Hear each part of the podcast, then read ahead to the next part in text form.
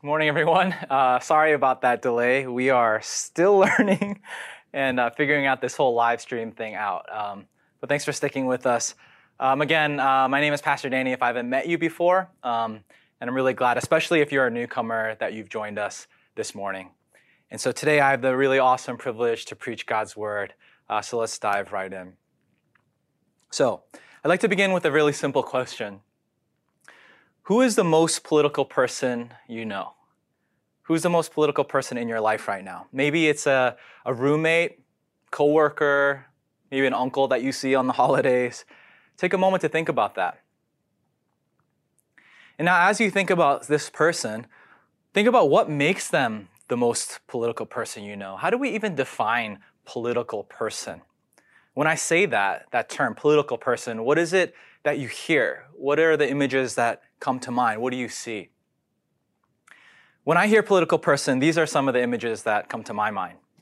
I see people who attend rallies and events, people who hold signs on election day on street corners and wave at passing cars, people who buy those little signs and stick them into their front lawns. I think of volunteers who work at polls and help plug candidates by canvassing. Sometimes I also think of specific, specific faces like these two Leslie Knope and Ron Swanson. For those of you who don't know the reference, these are two characters from the show Parks and Recreation. And I'd, li- I'd just like to say that if you, in your heart of hearts, believe that two individuals with the most opposing political views can never truly be genuine friends, I encourage you to watch this show so that Leslie and Ron can show you that there is, in fact, another way and there is indeed hope. We all, I'm sure, have images of someone or some type of action when I say political person. But what did you think, though, when you heard the title of our sermon series, The Political Christian? When you first heard that at Cornerstone, we were doing a four week sermon series right in the thick of election time called The Political Christian, what are some of the images and thoughts that came to mind? Today, I'll be preaching the third week of our series, and we take another look at what the Bible teaches us so that we can get on the same wavelength as a church of how we understand what it means to be a political Christian. You see, in week one, Chris, he laid the groundwork of our series, teaching us that both Jesus and his message, the gospel, are political, but that the gospel offers us a new way, an alternative to the binary view that our country's political system offers us. In week two, Pastor Hojin, last week, he taught us that as followers of Jesus, we are called to be good citizens no matter where we live, but that our ultimate allegiance belongs to God, not to any government, and certainly not to any political party. Today, I just add to what these two brothers already taught us, adding another layer, another coat of paint to what it means to be a political Christian. And I'm going to boil my sermon down to simply just two questions that we're going to answer. Number one is, what is a political Christian? And number two, what does a political Christian do? Today we look to Luke chapter 10, verses 25 through 37, and we're going to cut the passage in half, each half addressing one of our questions. So let's read the first half of our passage in Luke 10, 25 through 28. On one occasion, an expert in the law stood up to test Jesus. Teacher, he asked, What must I do to inherit eternal life? What is written in the law? He replied. How do you read it? He answered, Love the Lord your God with all your heart and with all your soul and with all your strength and with all your mind, and love your neighbor as yourself. You have answered correctly, Jesus replied. Do this, and you will live. So here we have an expert of the law question Jesus. And some translations, translations say that a lawyer stood up to test Jesus, but this language or, or, that choice of the word lawyer might be a little bit misleading for us because we're not talking about an attorney here. This is not civil law, like human established government um, and laws that we're talking about. What we are talking about is Old Testament Levitical law, God's word, God's instruction to his people and how they should live their lives. This is the law that we're talking about. This is the expert of the law that this guy is. The law that applies to the people of God. In other words, the law that applies to the citizens of the kingdom of God. Let me say that one more time citizens of the kingdom of God. Now, why do I repeat myself? I repeat myself because we often forget how much of our religious language is actually political. We say kingdom, and we forget that that word is about governance and politics, not faith. We call Jesus many, many terms and forget that they're often rooted in his position, not in his necessarily his deity. Things like King Jesus. We pray, Dear Lord Jesus, Jesus Messiah, Jesus Christ. Christ is not his last name. Christ is just Messiah in the Greek. All of this language, it's not Christianese. It's not religious. It's political. It just became religious language because in this case, our political leader, our king, is God. You see, God's mission was to save all mankind by establishing a kingdom here on earth, and it was through the ministry of Jesus Christ, his son, and then his Holy Spirit left to the church. It's through the ministry of Jesus and ultimately his death and resurrection that God reconciled sinners who were once enemies and now made them citizens of his kingdom. So when we say, when we think political Christian, I hope your initial starting point or the thing that immediately comes to your mind or the images that you get are not Republican or Democrat. I hope that your starting point is not, uh, oh, a political Christian is somebody who votes according to their stance on abortion or human sexuality I hope that you first and foremost visualize someone who is a citizen of the kingdom of God, someone who submits themselves under God's word, Jesus' law, and someone who joyfully longs for and works for the world to be restored into the way that our Creator intended. The laws and policies that matter most for the political Christian are not what's implemented by the president or by the leader of your country. The laws and policies that matter most to the political Christian are the ones that come out of the infallible, inspired Word of God given to us in the Holy Bible. A political Christian is someone whose entire worldview and the way that they see everything in life is influenced by Jesus. When it comes to influencing others, there are few in this world who have power like celebrities do. And many celebrities know that. So they use their platform and their following to influence people for, for good. Um, you know, so that's why oftentimes in elections we see celebrities on TV ads encouraging people to go out to the polls and to vote. And nowadays with social media, celebrities can use their own personal accounts, whether on Instagram or Twitter, to post about their stance on particular political issues. In October 2018, after two years of the Trump presidency, a very influential celebrity who had largely remained silent on speaking on anything political and and you know her followers were all kind of wondering when she would speak up finally decided to speak up out of after a long time. You know who i'm talking about? Well let me give you a clue. She may have had some bad blood that made her not able to shake it off. You know who i'm talking about? I'm sorry. I'm sorry. It's taylor swift. So taylor swift put up an instagram post um, announcing she'll vote in Tennessee for Democratic candidates uh, for the Senate and the House. In her caption of her post, this is just a snippet, she writes this. In the past, I've been reluctant to publicly been reluctant to publicly voice my political opinions, but due to several events in my life and in the world the past two years, I feel very differently about that now. So after her post, Vote.org reported that 105,000 registrations uh, came up online after just 24 hours of her post. All Taylor Swift had to do was make a simple Instagram post voicing her opinion, and 105,000 new voters, voters registered to join her in the causes that she cared about. It is crazy how powerfully influenced we are by figures we follow, that we admire, that we look up to, or that we're fans of. So some of you may be thinking right now, um, yeah, I get it, Pastor Danny, but uh, like I'm not going to change my vote because of a musician or a movie star or an athlete. And, and that's fair. I, I, I believe you. Uh, you're probably not going to change from this political party to this one just because LeBron James tells you to. Or um, I'm sure you're not going to change your political stances because Dwayne The Rock Johnson has a different one.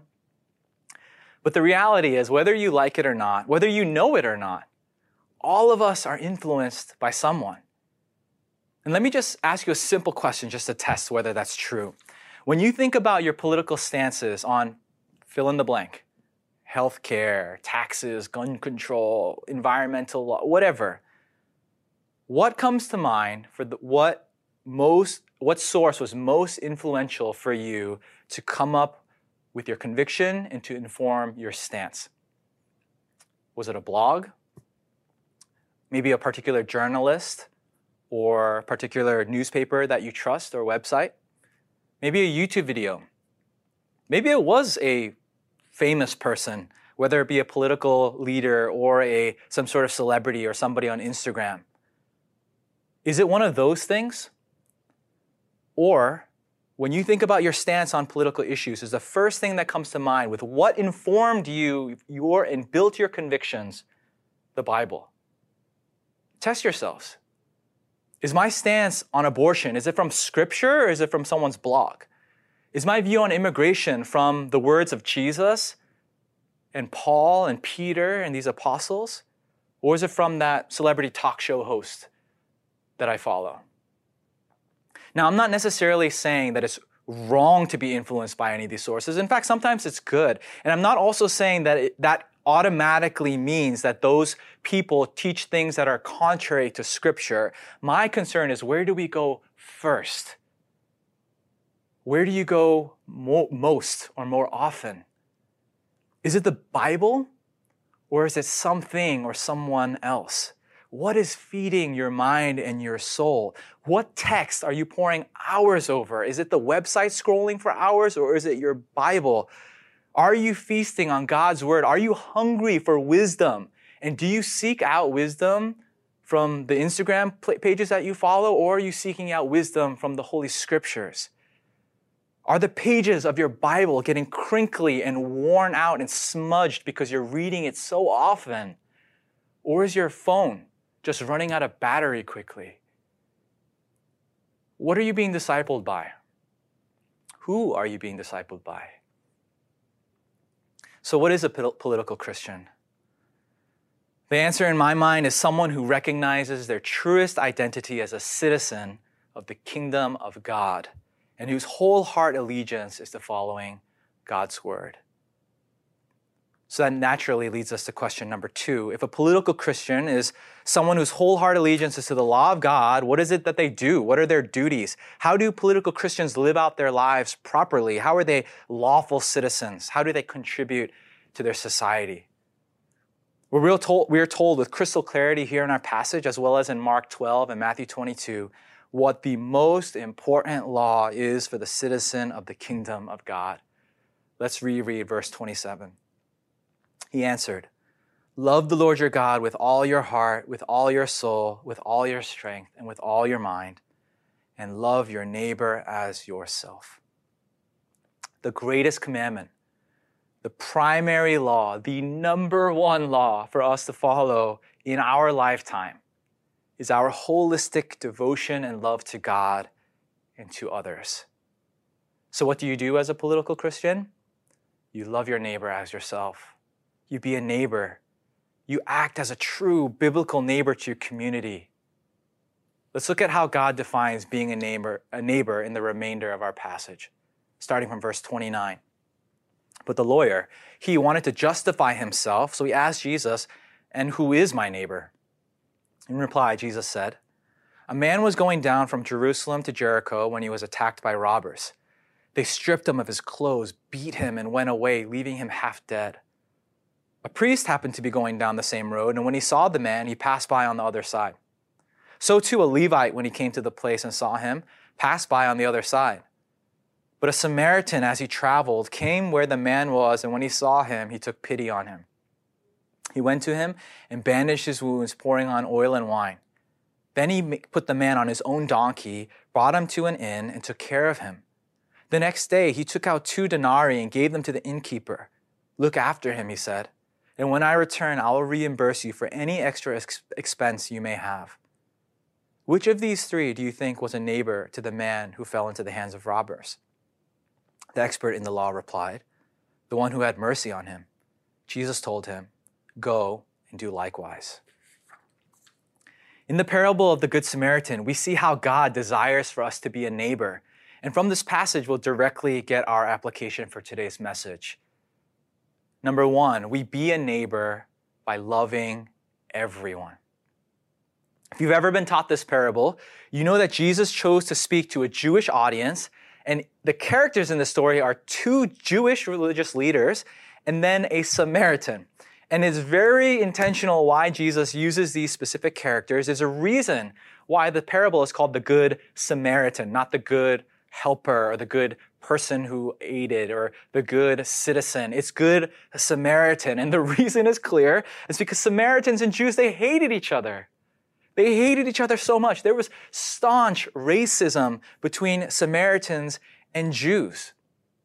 Jesus very intentionally chooses to use characters that in their society and culture at the time hated each other's guts, and it was that person who helped. You see, a biblical neighbor, the political Christian, loves everyone, including their enemies. Including their enemies. Those they cannot see eye to eye with, those they culturally clash with. In verse 33, it says, The Samaritan saw the man and took pity on him, meaning he had compassion. Friends, when we look at our neighbors, do we separate people and look at some people with that type of compassion and look at others with contempt? What does your current political life look like in light of the Good Samaritan and Jesus' choice of speaking a parable, including characters that hated each other? You know what's been on my mind a lot lately is the word diversity. Many of us, uh, you know, we all say it. We love diversity. I wish there was more diversity. I'm a champion of diversity. Diversity makes the world go round. This world is boring in one color and one flavor. But sometimes I wonder if we really mean that when we say it. Now, maybe we really are sincere when we say we want more ethnic and cultural diversity. I wish my office had more diversity and people of color. I wish my church was more mixed. I wish my friend group had more ethnic diversity. And maybe we also really mean that when we think that socioeconomically, because Boston, especially, is one of the worst cities when it comes to the disparities socioeconomically. And so we say, oh, I want socioeconomic diversity more in my life and in, this, in the culture. And maybe we are sincere when we say that. But based upon what my eyes see, they seem to tell me that we definitely don't want political diversity. When you say want, you want diversity, this world is a better place with diversity. Do you really mean that when you hear some of the political viewpoints of other people and when they are completely different than yours? Isn't it ironic how out of the same mouth comes a call for diver- diversity and at the same time a scathing slander of those people who bring a diverse political viewpoint than yours. We cannot call for diversity and then exclusively choose who fits our picture for what we want diversity to mean. Many of us need to hear this today from Jesus. Love your neighbor as yourself, without bias, without exclusivity, without selectivity. Secondly, we be a neighbor by loving sacrificially. The Samaritan put everything on the line to help this man who was left for dead. He put himself at high risk. This road from Jericho to Jerusalem was dangerous. It was very common for people to be robbed, beaten, even murdered there. So to stop here, even to help someone else, was to put your own life at risk. You would put yourself in a vulnerable position. It wasn't wise to stop. He used his own goods, oil and wine, to help this man. But think about it. If you're on a journey, there's no gas stations along the way. You have to portion your rations, or you could put your own life at risk along the way, but he uses his own stuff to help this man. He puts him on his own donkey, meaning that he walked the rest of the way, expending more energy, and then he financially sacrifices, paying for this man's care so that he would have every need to get back to recovery. He pays the innkeeper and he says, I will reimburse you for any expense that you have. What does your current political life look like in light of the Good Samaritan and Jesus' description of this man loving someone at such a great cost? Think about the value of currency. Here in America, our currency is the dollar, the green piece of paper. And the only reason why this green piece of paper has any value is that it's backed in something. It's backed in something valuable, in gold. Nowadays, we have this crazy thing called cryptocurrency, and Bitcoin came out, and everyone got all excited, and this people trying to get rich off, off of Bitcoin. And because it was successful, other people started trying to create their own cryptocurrencies. And the reality is that cryptocurrency is backed in nothing. It's just supply and demand, just desire, just rooted in nothing. And so many of them will disappear, have zero value, and we'll never remember that they ever existed. Because money is lasting and powerful when it is backed in something real and valuable. This makes me think of our social media. We're the posting generation. We love posting, posting about justice, posting about caring for the poor, posting about the opioid epidemic and mass incarceration, housing inequities, posting, posting, posting. But what is backing your posts? Is there a gold giving your posts its value? Is there a sacrificial lifestyle behind the posts that are giving its, its lasting, eternal value? Or will one day your post just be in the Instagram graveyard because there was nothing ever backing it. Friends, before you take out your phones, let us as the church take out our calendars and take out our wallets. Sign up to volunteer, buy books to read and educate yourself, donate your money. Don't just be an awareness raiser. Go and be with those people, help them, give to them, give your time and your finances. You can't just be an awareness raiser of something that we realistically have no real life association with. Let us be the people of God, His hands and feet that are with the people. And let our posts just be the currency of something that is backed in a life that is sacrificial and loving. Many of us need to hear this today from Jesus. Love your neighbor as yourself sacrificially. So, in review, who's a political Christian? It's someone who's a citizen of the kingdom of God and who lives by God's law. And what does a political Christian do? They love their neighbors as themselves. Their heart is compassionate towards others. They love sacrificially for the sake of others. You see, all of us, we have citizenship in many communities. To our nation first, like, you know, what does it say on your passport? Mine says USA. Some of you have two passports, so you have citizenship in two nations, and then we have citizenship in our in our states, um, in our local cities and towns. Maybe even some of us, our neighborhoods or our town square is named, and we have citizenship there. So we have a lot of citizenships. And there's a universal truth about all earthly citizenship, regardless of what it says on your passport, where you are from. And it's this if you do not abide by the law, you will be punished. For not that serious things, maybe it's just a fine, like a monetary fine. Oh, you didn't pay your parking meter, $25. Maybe to being stripped of particular rights, like something a little bit more serious. You go drunk driving, so we're gonna take your license away, you can't drive to obviously more serious, to being thrown in prison, where you are stripped of all your freedoms. And then at worst case scenario, in certain states, in certain countries in this world, being punished by death, having your life taken away from you because of your crime. You see, the imperfect leaders and the governing authorities are the ones that you and I vote for, are the ones that oversee these laws. But there is only one citizenship that you and I both share. A kingdom that we're a part of, where the leader is perfect in every way, and 100% of the citizens are criminals. Citizens that fail to follow the law and break it over and over and over again. Break the law in the worst possible ways. But in this kingdom, instead of the lawbreakers being fined or punished or imprisoned or stripped of their rights or even sentenced to death, the leader who is perfect and who is also just takes the punishment on himself. So he is the one that is tried unjustly, sentenced unjustly, murdered unjustly, so that the criminals, the wrongdoers themselves, would be loved and given the honor and status, not just as a citizen now, but as a beloved heir. You are in the seat uh, on the side of the throne, an heir of this citizen, of this kingdom that you have become a citizen of. In every other nation, you have to earn your stay. You must conform to the law, or else there are severe consequences. But in your citizenship in the kingdom of God, it is a gift given to you.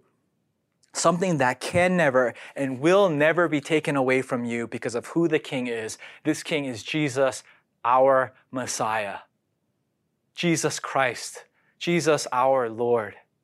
See, he followed God's law perfectly. He loved his father with all of his heart, soul, mind, and strength. He loved his neighbor as himself. That's you and me. Jesus loved us without exclusivity, without bias, without selection, even though we were enemies with him. Without contempt or hatred for us. No, he pushed that boundary aside, not because we deserved it, but because that is how powerful the neighborly love of our God is. He put his own life on the line, sacrificing not just money or comfort. He sacrifices his life, everything. Friends, you and I, we're meant to be political, but political in all the ways that Jesus was. To follow in his footsteps and loving in the way that our King calls his people to love in the way that he loved us. I'm praying for all of us this morning that the gospel would penetrate our hearts in a way that would transform us into the likeness of Jesus, the greater Good Samaritan, and then lead us to engage with our neighbors during this tense political hour as citizens of the kingdom of God, whose message is good news of Jesus Christ for all people. So, Cornerstone, let us receive the words that Jesus spoke to the lawyer in verse 36. Which of these three do you think was a neighbor to the man who fell into the hands of robbers? The expert in the law replied, The one who had mercy on him. Jesus told him, Go and do likewise. Let's pray. Lord Jesus, you are our King. You are our God, our leader. You are our Messiah, our Savior and we ask for your help. Our nation right now is so divided, so tense, so hostile. And I know that when you look down on this earth, it's not just unbelievers who are doing that. You see the church being just as hostile too. And so we repent. We repent for our, our hostility. We repent for our sin. We repent for our contempt and our hatred that we view others with. And we want to ask, Lord, that you would show us another way, the way of Christ, the way that you have shown us, the way of the neighbor, the way of the greater good Samaritan, Jesus Christ. Lord, I pray for Cornerstone, for everyone tuning in and watching our service right now. I pray, Father, that you would just stir up all of our hearts, transform our hearts, purify our hearts, send them into the furnace to be purified like gold, and would it come out more like you. We want to be like the greater Good Samaritan, loving our neighbors as ourselves, loving everyone without bias or without exclusivity, loving our neighbors sacrificially, being willing to give up our own safety, our own time, our own money our own, our own possessions so that others might be blessed. And Lord, we pray that during this tense political time in our country, that the witness of the church would just be so loud that the onlooking world would see what it means to truly be a disciple of Jesus, a citizen of his kingdom, a Christian who is political. We do not want to be identified by what we are against. We want to be identified by the God that we love and by the love that we share to others because of the love that He has first shown us. So, Jesus, we give you the highest praise and we invite you, Holy Spirit, to transform our hearts. we open up our hands and let go of the things that we hold so tightly to, and we ask you to enter in. And we pray that you would be glorified and adored and worshiped through our lives and through our church. We want to be like you. We ask for your help now. We pray all these things in Jesus' name. Amen.